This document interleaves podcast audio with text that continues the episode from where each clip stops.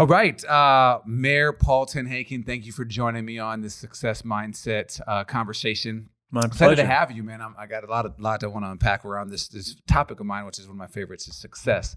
Uh, first thing that comes to mind, we just came off of sharing the stage together at CultureCon, uh, was citing an event, uh, and the theme of this year was was figure it out.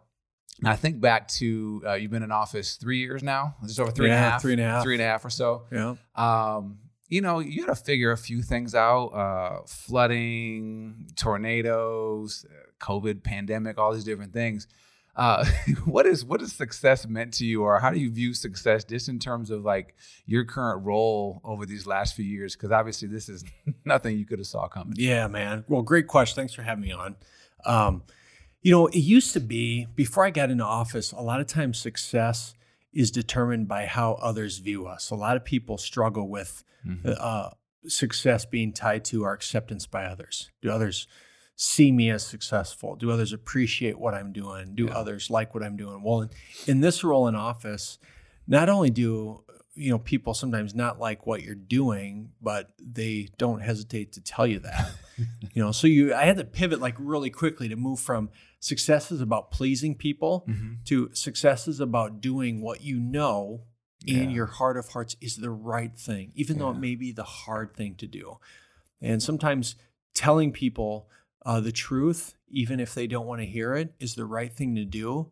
Um, and it may not be popular, but it's what the community needs. So the last, you know, two years specifically, we've just had to have a lot of hard conversations on why we're not going to do this mask mandate here or why we're going to you know attack this problem this way and when Mhm. everybody else thinks you should do it in a different way and so for me uh, and you know this about me my faith is really important to me Mhm. you know my faith is is is kind of central my north star to, to who i am you know as a christian dad and a husband and now as a mayor and so i have to always ask okay what's the right moral ethical thing to do and that's what success looks like it's no longer about money or power or anything like that it's it's about how is this the right thing for people and how is this the right thing for um, for the values and morals that I know are kind of my north star. And um, I think people appreciate that. You know, I'm I'm bold in my faith and and Yeah. I don't run away from it. And I think people appreciate knowing that someone is in office who has a belief system, even if it may not be their belief system. Yeah, They just like to know, okay, at least this guy has some sort of ethical fiber you know, by which he's making decisions. So, uh, you know, we talk about moving from success to significance, and so for me, success is much, much less uh, about uh, bank accounts or job titles or anything like that anymore, and more about how are you impacting the lives of people. Because I think there's no higher level of success than knowing like you changed the fabric of someone, you changed a community, you changed people for the better. for sure. Those are things that you won't regret at the end of the day, uh, which I think is a great lesson for all of us, right? Again, it's, it's that what is your North Star? Getting people to really wrestle with, like, what is your North Star, especially in a world where we conform, right, from the age of grade school. Like, no one wants to stand out, so we conform to our classmates, and you get into society, and most people are just doing the things this way. But challenging folks to wrestle with with your North Star. Uh, let's, let's go back a little bit. I think, um, you know, I'm not sure everyone knows. I think most people would know that you started a successful company out of this building. We're in Yeah. 8th and Railroad. Uh, we actually had some good conversations. I think we're following some of your footsteps of some of the offices that you've been in. Uh, now that we occupy a few spaces, but let's take us back to you know what what led you to launch your own company.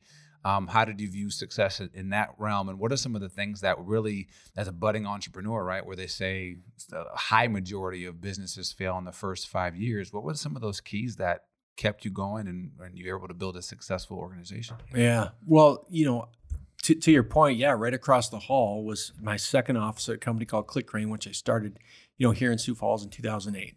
And I did that for 10 years before becoming mayor in 18. So for those 10 years, ran a digital marketing agency, absolutely loved it. Uh, we grew to 35 people, uh, and then I left to uh, get into politics and into this job. But what really made me want to take the leap to become an entrepreneur and do that was a few things. One was the timing of the market. So in 2008, if you think about 2008 uh, recession, Mhm. just coming through a recession, uh, Barack Obama had just won the White House, and he won the White House using digital marketing like no one had ever seen in politics before. His digital targeting was so good, and he raised so much money online from small dollar donors. So Mhm. um, I saw this and I saw this tsunami of social media coming. At that time, Facebook was only for college students. Uh, Mm. Twitter was a it's year hard to old. think back to that. I know there was no YouTube. There was you know there was no Instagram. There was none of that. So my first client in this building was a, a guy running for U.S. Senate. I built him a MySpace page because you know, and so my first three or four projects I built MySpace pages. MySpace. Yeah, people listening, depending on how old they are, like, oh, MySpace, I remember that. Look it up. Yeah. Um, and so the timing was good to start that sort of business. But second, I had worked for, you know, seven, eight years before that for someone else. Mm. And at some point, you just kind of get the itch, at least I did, to say, I want to kind of craft my own destiny. You Yeah. know, it's, I feel like I'm making other people successful um, with my talents. And that's okay. But I want to see if I can make my myself successful.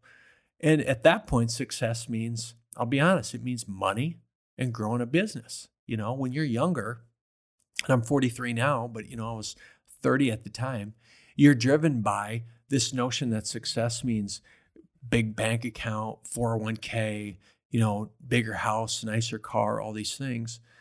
And so over the course of, you know, the next four or five years, I really chased that. And um, is very hollow. I mean, that's a very hollow thing to chase because I can tell you there's always someone that is going to make more money than you Mhm. or has a bigger house or has a better job title. And there's always that, well, if I could just be like that guy, he Yeah. makes a hundred grand. So if I could make, a, once you're making a hundred grand, so like, man, if I could only make 200, grand, look how much that money, money that guy makes and that lady makes. And then you just, it's, it, you just chase your tail. Mhm. And so, you know, toward the end of my time at ClickRain, or actually about four or five years in the company, I started to wrestle with that. So, you know, God, what do you want me to be doing with my life? What's my legacy? I mean, if I was to die today and uh, people came to stand over my casket at the funeral home, what would they say? You know, and honestly, I felt like at that time they people would have said, "Yeah, this guy he just started business. He's got a good digital marketing company. It's too too soon, man. We lost him too soon." And like, what a hollow thing to say. What a terrible legacy. Is that oh, he was a digital marketing entrepreneur? Like that's that was that started to mess with me. Mm. Like, what's my impact on this earth? Yeah. And I hope it's not just building websites. And so the concept of moving from success, as the world defines it, to significance is like, okay, I want to start impacting people. So that's when I really started getting involved with going to Haiti and overseas mission causes and started to bring more kind of mission work into my business. Um, started to, to look at running for office and say, okay, maybe that's what success is going to look like for me is like serving people in a different way, putting kind of earthly pursuits aside. It's Mhm. okay for this next chapter. I'm going to try and serve my community and make my community better. So that's kind of a long story of of how I transitioned both into entrepreneurship and slowly unwound myself out of it to get into you know the role of mayor, which I'm in today. That's fantastic. I think what I love about that is, you know, it started with again, just where do I start? Haiti stuff and, and saying how can I take the next step, right? Because most people, and why this is an important discussion for me is for folks to say, I can find my own path to success. It's not to run for office. Again, I said that at CultureCon. I'm, I, I applaud you because I would never run for office, right? Where on your best day you can making 60% of people happy. Um, but but for folks to say again, what is that that next stepping stone? And I think we can we can look at folks that are going through this midlife crisis. If you would, you find it often 40s and 50s. It's people find themselves doing what the world says: find a good job, climb the ladder, build the house, and then okay, you get it. And then now what? Some Yeah. of the saddest people I know are people who are either retired or who have extreme wealth. Mm-hmm. um, but haven't found their purpose. And, and so your purpose and your calling can't be tied to your occupation because if you only find fulfillment in your occupation, as soon as you get laid off or quit or the company goes away, your whole identity is gone. Yeah. You know, so I think of you know I think of someone like you, like your identity is not just as a Think 3D guy, you're a community builder. Mhm. And so if this company, Think 3D, went away, okay, your identity is not totally wrapped up in being, you know, co-founder of Think 3D. Your Yeah. your identity is in a com- being a community builder, and you could go continue to do that as a greeter at Walmart. I mean, you could do a lot of different things, but your identity is bigger than just being a co-founder of this company. And too many people are defined by that LinkedIn profile, you know, in, in their title and so forth. So you talked about you know people in their 40s and 50s kind of going through this this this you know halftime. And i say halftime because there's a book by bob buford called halftime. And the book really challenges you to uh, look at okay what's the second half of your life look like? How do you finish well? Um, that first half is full of family full of getting your career roots set down you know getting a home figuring out who you are you know as a person and what what God wants you to do for a career. The second half is like, okay, now how do I tr- transition this for, to a calling? Mm-hmm. Because an occupation, you know, the root word of occupation is occupy. And so if you look at an occupation just occupies your time while you're yeah. on this earth, it's Good a very thought. it's a very depressing way to look at it. It's like this is just occupying my time yeah. until I die. yeah. So like you're not going to find fulfillment in an occupation. You're going to find it in a calling. Yeah. And some people are lucky enough to have their calling in their occupation align, and that's great. You know, for me, my calling is to serve people. Mm-hmm. I love to serve people and love on people. And I could do that in a bunch of different occupations. Yeah. I did it at ClickRain, you know, as a founder. Now I'm doing it as a mayor.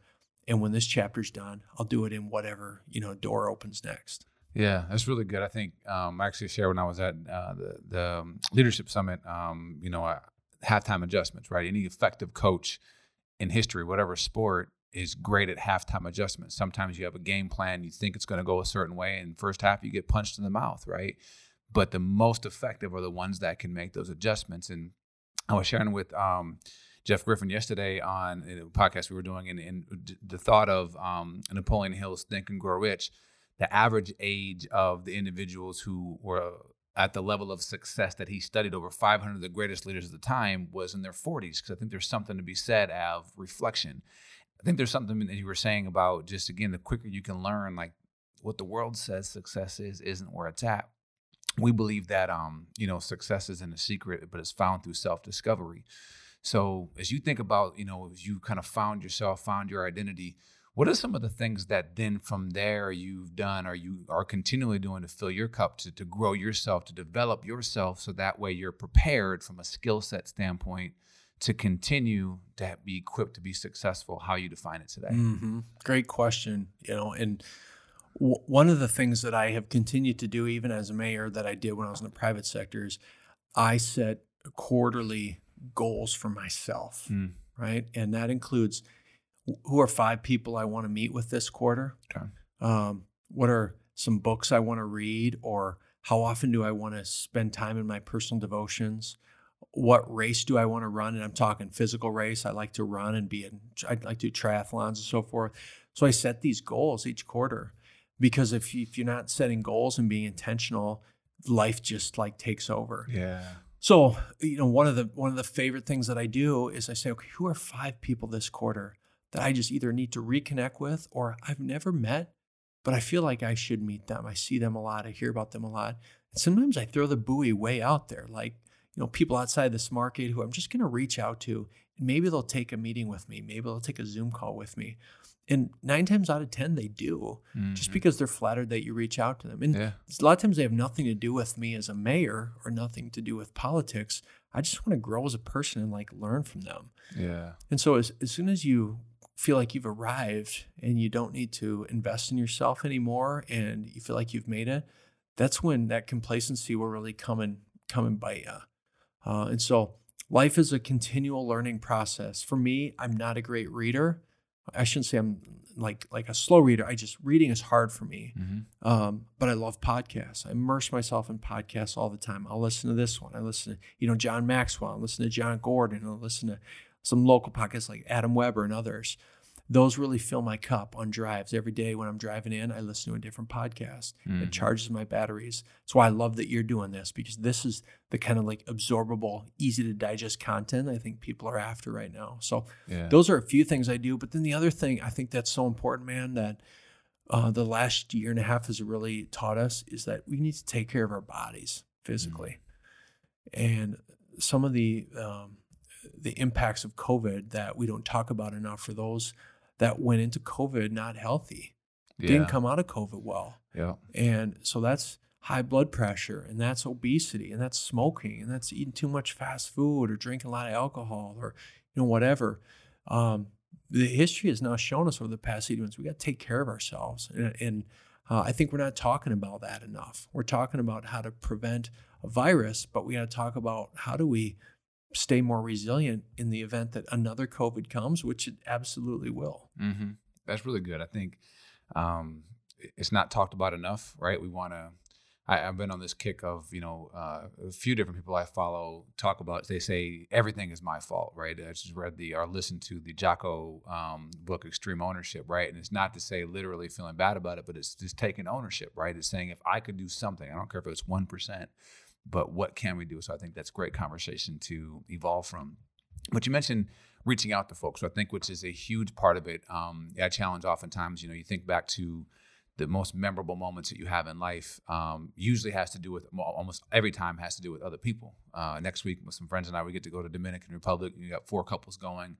My wife and I went. Um, we're about to hit 15 year anniversary, and our 10 year anniversary was just my wife and I. And so again, I've learned again, it's just better with more people, right? In, in those type of things. But on, on the path, as you reach out to people, talk about how how relationships really added value to your journey. How is that? How do you glean from those conversations? How do you uh, beyond just the networking side of you know beneficial stuff, but how is that poured into you in, in building and expanding your network of people? Well, I'll tell you, the older I get, not to sound like some old old man up sitting on a mountain or anything. I'm only a year behind you, so yeah, make sure we're not all. You know, we're, we're seasoned. both getting we're, some we're salt. Seasoned. Yeah, getting some we're salt seasoned. and pepper. But the older I get, the more I am beginning to appreciate diverse viewpoints that aren't like mine, Mm-hmm. right? And so Yeah. I think I've tried to get better at surrounding myself with people that don't think like me, don't look like me, don't talk like me. Um, and sometimes who I just quite honestly just don't agree with. Yeah. But that doesn't mean they're wrong and that doesn't mean they're bad people. And that doesn't mean I shouldn't seek to understand where they're coming from. And part of that is this job, you know, just as, as mayor, I have 200,000 people with 200,000 opinions, you know, on Mhm. different things. And so if you go into a job like this really hell bent on your ways and set in stone, you're going to really struggle because you have to be able to say, you know what, I don't, I don't have this completely right. Mhm. I was, I was probably a little wrong on this. Um, you know, my belief system here maybe should pivot to better align with, you know, what scriptures really say and how I, you know, maybe have misinterpreted that. So I've tried to become more self-aware of just who I am and some maybe internal biases that I've always had and just never realized and uncovered. So so to kind of answer the question, I think surrounding yourself with people who aren't like you, more Yep. people need to do that yes. and you know broaden their network and unfortunately social media has been the opposite of that where it becomes you know this echo chamber of people with similar belief systems and it only makes us double down instead Yeah. of making us you know shut that off and go out to coffee with someone and have a logical conversation you know What's face that? to face logical conversation. yeah you know because I, I found that people who are just vehemently uh, disagree with me or oppose me on the internet in in person they're, they're lovely people Yep. you know but the keyboard muscles get so Man. strong that it, it's hard for to have any sort of logical conversation behind a keyboard so you got to get out and start to have conversations in the community more um, which i know you're a big evangelist of we have a community Mhm. table event coming up where we can have conversations face to face that's where real progress happens Yeah, a lot of uh, keyboard gangsters out there. Yes, Uh, for sure. really tough behind that. Uh, what's your vision as you as you think about um, you know the, the future of our community? Obviously, you're running for uh, another term. Again, I'm confident in the results of that. But uh, as you think about being in office now, another four and a half years, and the impact and what you see ahead of us. Uh, you know, we have 40% diversity coming out of our schools. Obviously, our growth is is just crazy right now, and will probably continue to be crazy. What is, what is success in your mind in terms of our community? What are some of the things that you're hopeful as we now have more diversity than we've ever had? Now we have different businesses here. What what are some of the things you're Mhm. looking forward to and, and helping to frame up what success for our community looks like? Yeah. Well, you touched on it in that you know, we have record growth happening right now, Mhm. and the number of people moving here, the number of housing permits we're issuing, record low unemployment, uh, record number of diverse kids coming out of our school system, entering the workforce, and so we have transitioned from being kind of a small, you know, city to we're a big city, and we got to start in some ways acting like a big city. Yeah. And how do you do that? One one thing you have to do is continue to create community and make sure that the community fiber that has made Sioux Falls so great doesn't get lost or doesn't get split as we grow up. Because some cities that are struggling right now with whether it be policing or racial tensions or crime or homelessness, they were all 200,000 person Sioux Fallses at 1.2. Yep. And so, Yep. what what steps do we need to take now, uh, and what lessons can we learn from some of those other communities to make sure our homeless problem uh, doesn't get to be too big? We talked Mhm. about that off air a little bit. And what are we doing to set up our next generation of leaders, uh, leaders of color, leaders from different backgrounds, diverse communities, so that we have a, a broader opportunity set for kids coming out of school, both educationally as well as involvement in the community. How are we making sure that our crime rates stay manageable? I mean, we had over 5,000 people come into this community last year, and you know they're not all white collar, you know, pharmacists and lawyers. I mean, you get some some rough people coming in too, and that's we've seen it in some crime numbers. So how are we making sure that we stay ahead of that and on top of that? So public safety is going to continue to be important for me that we have a strong community-based policing model, but also a police department that continues to be trusted and respected in the community. And that's a two-way street, you Yeah. know, both with the community as well as with our law enforcement that uh, they know that the bar has been raised on how you have to police in a community, and it's it's hard. So keeping the community investable, livable, strong school system, safe as we continue to experience this record growth, that is this balance that I try and strike every day. And I Mhm. think in the next three or four years, that work is just going to be really, really important. There's other Yeah. stuff we'll do, you know, Tamien. People want to talk about baseball stadium and, you know, uh, maybe a, new arena and hotel complexes, and we're expanding our wastewater plant. And I don't want to discount any of that because we got a lot. We'll be Yeah. doing all that work too. Yeah.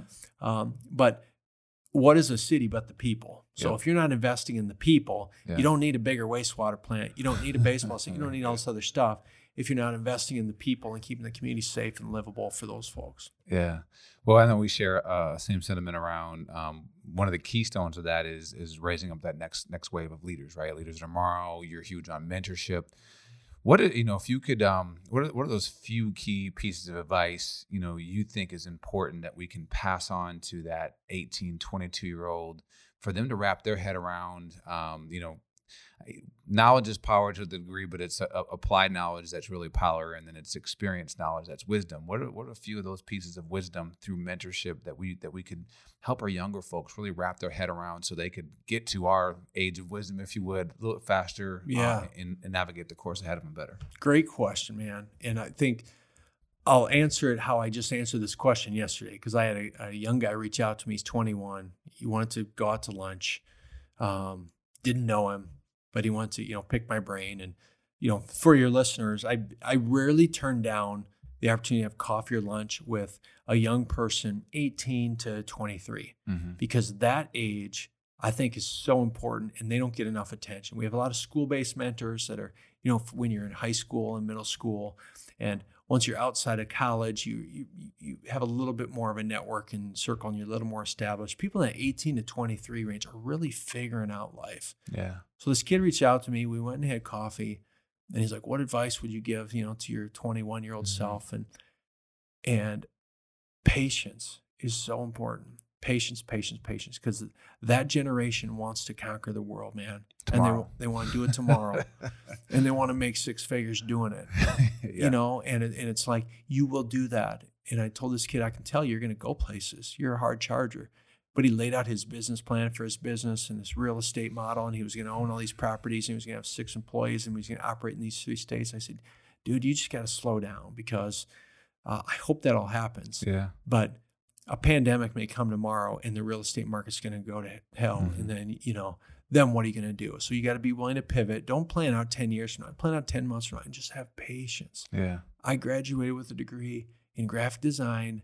I was going to be a web designer and I hated politics. And I'm 43 years old. You know, I'm a mayor. I don't know anything about web design anymore. You have to be open to pivoting based on where that calling might lead you and take you. So, to those young people, one, we need you to stay active and engaged in your community, Yeah. especially in Sioux Falls. I think that's what makes our community great is young people put their hand up and get involved. Um, but two is have patience. I mean, change happens in in increments of two degrees, you know, two degrees of change. Just make one incremental change here, one incremental change here, you know, be the light over here. And that's how Yeah. you start to slowly, you know, change the culture of a community. Yeah, that's really good. We said a word there, a thought came to mind was adaptability, right? And, and how do you adapt to those environments? Um, one of my favorite quotes from Nelson Mandela, he had said, I never lose, which is really hard to think about from a person who was 27 years in jail. But he said, I never lose. I only win or I learn. And so how have you how do you view adaptability and the ability to again, even in the worst times, right? In the middle of like seemingly the world falling apart, how do you look f- look for those learning moments so you can continue the growth, but but are able to adapt because you there's no crystal ball. We don't know what happens tomorrow. But how does how does adaptability uh, play out for you in terms of the success path or journey? Well, I'll tell you the last year, and I'll just be vulnerable for a minute 2020, hardest year of my life, and specifically April and May and November, December, when our COVID numbers were very high. Mm-hmm. Um, and it was very hard for me to see the light at the end of the tunnel. People were angry. Uh, the national media was all over us. Um, I had extra security on my home at some points because of what people were saying to me, and and you know, it was a very low time for me, it was a very dark time. So what I had to do, Tammy, was just like step out of myself and remind myself that one, this too shall pass. This is going to be over at some point. But there are books and books and books written on leadership and you know leading with integrity and leading with courage. And instead of reading that and thinking how I would apply it, like I have the opportunity right now to like put this stuff into action. Yeah, Like this is this is the Super Bowl of leadership I'm in right now. yeah, And like, what a blessing, what an opportunity this is. So I had to shift my mindset to say, woe is me, to like, wow, you know how many people would love to be quarterbacking the leadership Super Bowl right now in Sioux Yep. Falls? And I'm the quarterback. What a what an opportunity. So it was just a mindset shift for me. And so that's what I always encourage people to do is is shift from that that have to to get to. It's like, oh, I have to go to work today or I have to go to this meeting after work. No, I get to go there. Yeah. Like, what a privilege it is for me to do this. And that really carried me through um, and just made me think differently about all the tough times we were going through as looking at them as a privilege and an honor and a blessing instead of this huge burden. Yeah, that's okay. If you guys are listening out there, that's such sage advice, if you would, because we, the, the our emotions run so much of our lives. In the moment, it, it sucks. It feels X right.